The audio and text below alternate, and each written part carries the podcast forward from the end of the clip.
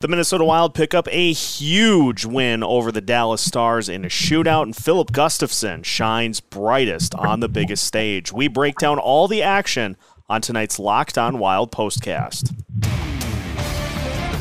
You are Locked On Wild postcast, part of Locked On Sports Minnesota. Your team every day.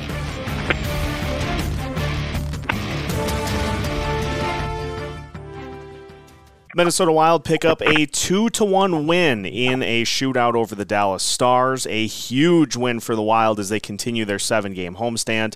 And our Locked on Wild postcast starts right now. Seth Topal joined by Kevin Gorg. And Kevin, a game the Wild absolutely had to have. And it was tense, it was tight. You'd expect nothing less, but ultimately the Wild did what they needed to do to come away with a big win. Yeah, they just found a way. I think that's a great way to put it. They uh, they battled you know, Dallas always gets up for games against Minnesota. These are longtime rivals in this division. Uh, Dallas is having a great year. They've got, in my opinion, one of the best two or three goalies in the world in Jake Oettinger out of Lakeville North. But in the end, Minnesota found a way, and it, uh, you know, was a game of momentum where the Wild looked good, steady, uh, solid through two periods, got out, got that lead in the third period. But I thought Dallas played their best hockey of the night there to close out the third period. Overtime was kind of back and forth, but again, I thought Dallas had the better chances. And then the shootout, it's rare that you can give up the first shot in a shootout and then miss the first couple and still rally to win. But, uh, you know, you got to give a ton of credit, as you mentioned, Phil Gustavsson. But how about under pressure, Freddie Gaudreau scoring when he had to, and then young Matt Boldy getting the uh, the winning goal as well. And we've talked about it with Gustavsson a lot over the last couple of weeks. Is I just think his demeanor and his calm nature in nets, again, not to take anything away from Marc Andre Fleury, but with the scope of the season right now, I think his calm presence and the way that he just handles things to prevent any sort of extra opportunities for the opponent, I think is a huge reason why this team was uh, was able to come away with the win in this one tonight. Well, when your backs are up against the wall, and, and Minnesota clearly right now is in that situation, they're likely going to be in that spot all the way to the end of the regular season. There's a lot of pressure, and when your goaltender can play like a flatliner, and that's kind of how I would describe Filip Gustavsson. He's a very, very calming influence on this hockey team, and you know we just heard Dean Evason after the game talking about it. it isn't just his calm demeanor; it also is the way he stops the puck. I mean, he's a big-bodied goalie that plays a really solid positional game. And, you know, the progress that he has made, if you go back, Seth, to week one of training camp when he came in and he admitted he was a little uh, out of shape, not ready to compete at the highest level. And to where he is now, he's a different goalie. Like he's taken a giant step forward. And right now, you know, if you if you really handicap this thing, um, he might be putting a Hall of Famer on the bench for a while because how do you take this kid out? I mean, he's absolutely on fire. He's locked in. Yeah, and it's every every game he's in net, he stops shots early. He stops shots late. He he has been unbelievable in all of the different instances in which he has been in a game in overtime. It doesn't matter the situation. He just is always up to the pressure and the situation. He just never shies away from it. And you saw that when uh, a rare turnover by Kirill Kaprizov in three on three overtime.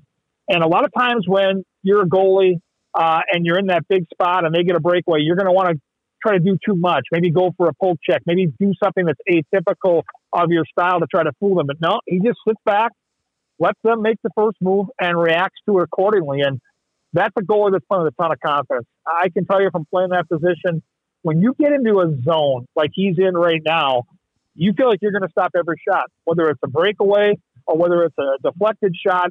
It just feels like every puck's going to hit you. He's in one of those zones right now. A lot of different things to take away from this game, Kevin. And before we talk about Adam Beckman getting uh, a chance and looking good um, on the line with Joel Eriksson Ek and Matt Boldy, I did want to touch on the penalty kill. I know the Stars power play is in a cold spell. They were one for their last 20, I think, coming into this game. They did not uh, get an opportunity to score on any of their power play opportunities.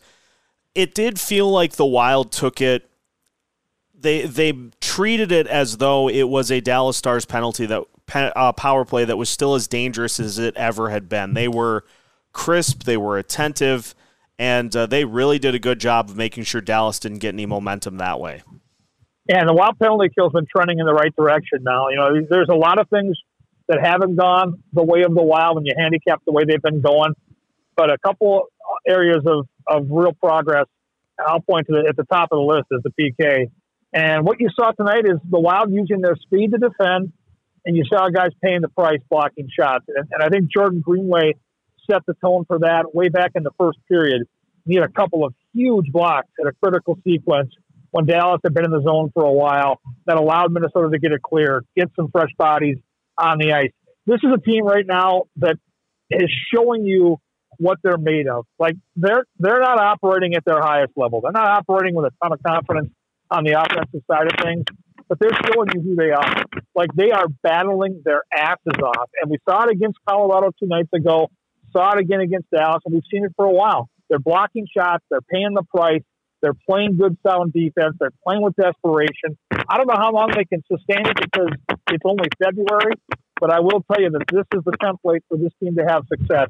They've got to shut teams down and, and score when they get their chances. Maybe they have to win games 2 1, but you know they've got to find a way. And right now they're, they're trying to do that. Kevin, we saw Adam Beckman get inserted into the lineup. He was called up ahead of the game tonight and played with Matt Boldy, played with Joel Eriksson Ek, and I thought looked really good. He was fearless out there on the ice. He was mixing it up with some stars players at points, but more importantly, he had kind of the shoot first, ask questions mentality uh, throughout the uh, his time on the ice, and, and really looked like a guy who is able to give this team a little bit of life here as they wait for Marcus Foligno to be ready to return. Yeah, I, I like this kid. You know, I like Adam. I've had a chance to get to know him the last couple of training camps. He's only 21.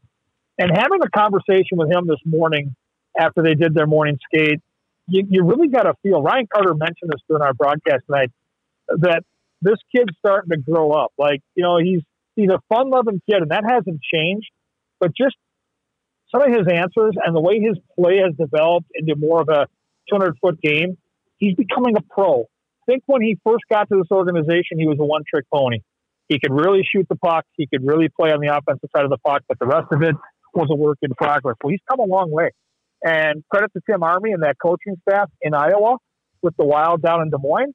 And credit to this kid because I think he realizes if you're going to make it in the NHL and stay here, you've got to be more than a, a guy that can score goals and he can certainly do that. He's top five in the American Hockey League in terms of shots on goal with 155. He had scored four goals in his last two games with the Iowa Wild. And I'm with you. I thought he brought some energy to this game. He did not look like he was intimidated by the situation. He knows the pressure this team is under, but he didn't show in the way he played. And I hope they continue to give him a look because you got some young, fresh legs, and you got a guy that likes to get the puck to the net. And that's exactly, in my opinion, what this team needs right now.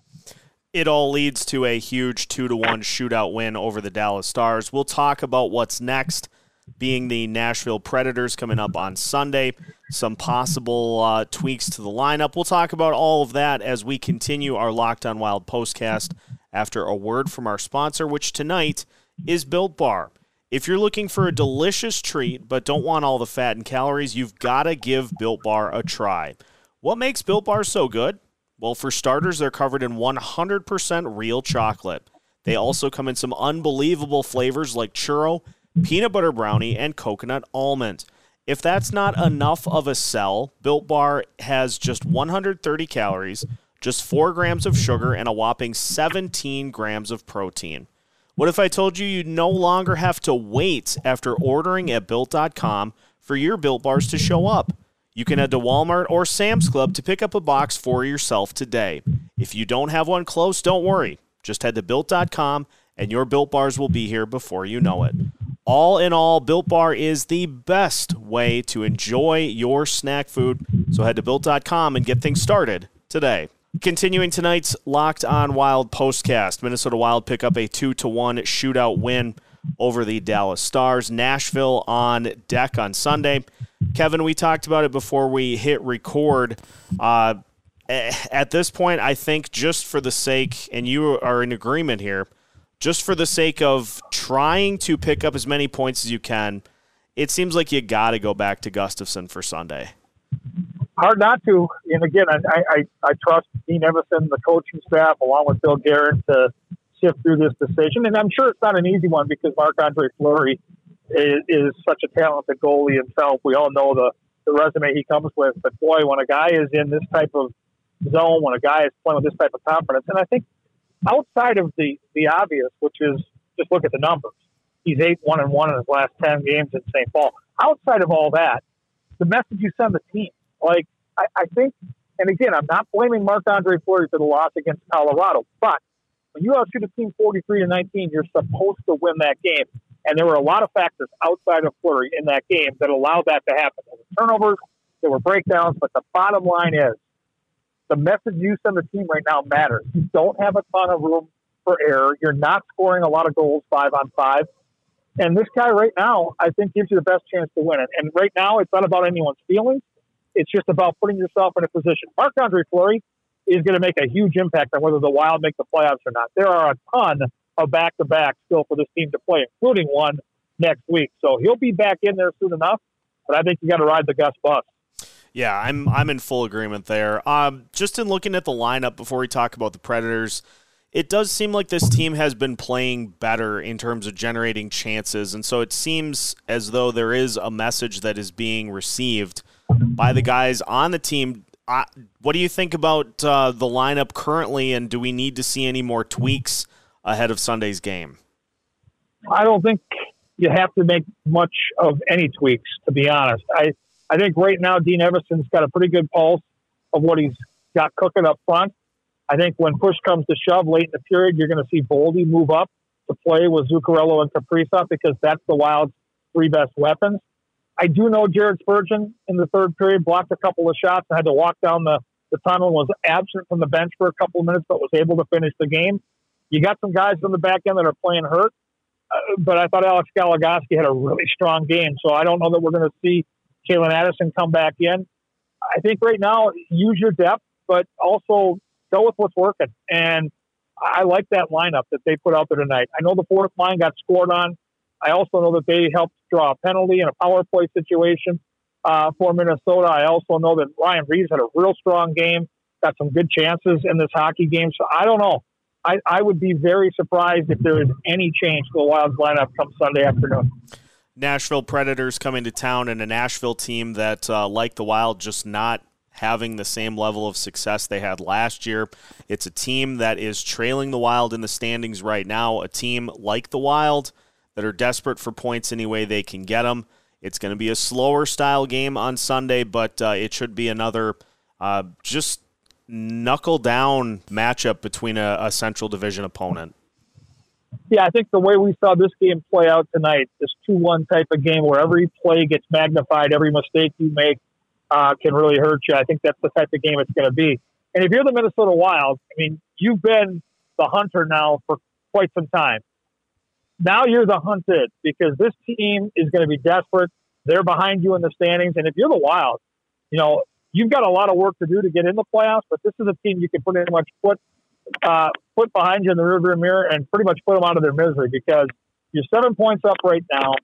If you beat them on Sunday, you'll be nine points up, and that's almost too much ground to make up for the Predators in the final month and change of the season. So, great opportunity for Minnesota on Sunday afternoon. I like the way they're trending right now. I love their game against Colorado. I thought tonight's game was a good step as well. They're doing it with team defense, Seth. They're getting good goaltending here. And I think if you do that on Sunday, I think you have the better team, and I think Minnesota wins. Boy, it'd be it'd be nice to see a regulation win. It has been a hot minute since the Wild have had one of those, but like you said, if you get uh, two points against Nashville, you put them way back, and so we'll uh, we'll see if they're able to do that come Sunday. Looking forward to the game. It, it should be another intense afternoon in St. Paul. The crowds have been great you can still salvage this homestand. Two, two, and one right now. You get a couple more wins and end up four, two, and one. Uh, I think you'd take that heading back on the road. The Wild win tonight, two to one in a shootout, and that is going to conclude tonight's Locked on Wild postcast. Kevin, appreciate the time as always. We'll see if the Wild are able to pick up a win on Sunday against the Nashville Predators. And between now and then, we'll have you covered with all sorts of content at Locked on Wild. So make sure you follow along everywhere you listen to your podcasts as well as on YouTube. We've got new episodes every Monday through Friday as part of the Locked On Sports Podcast Network.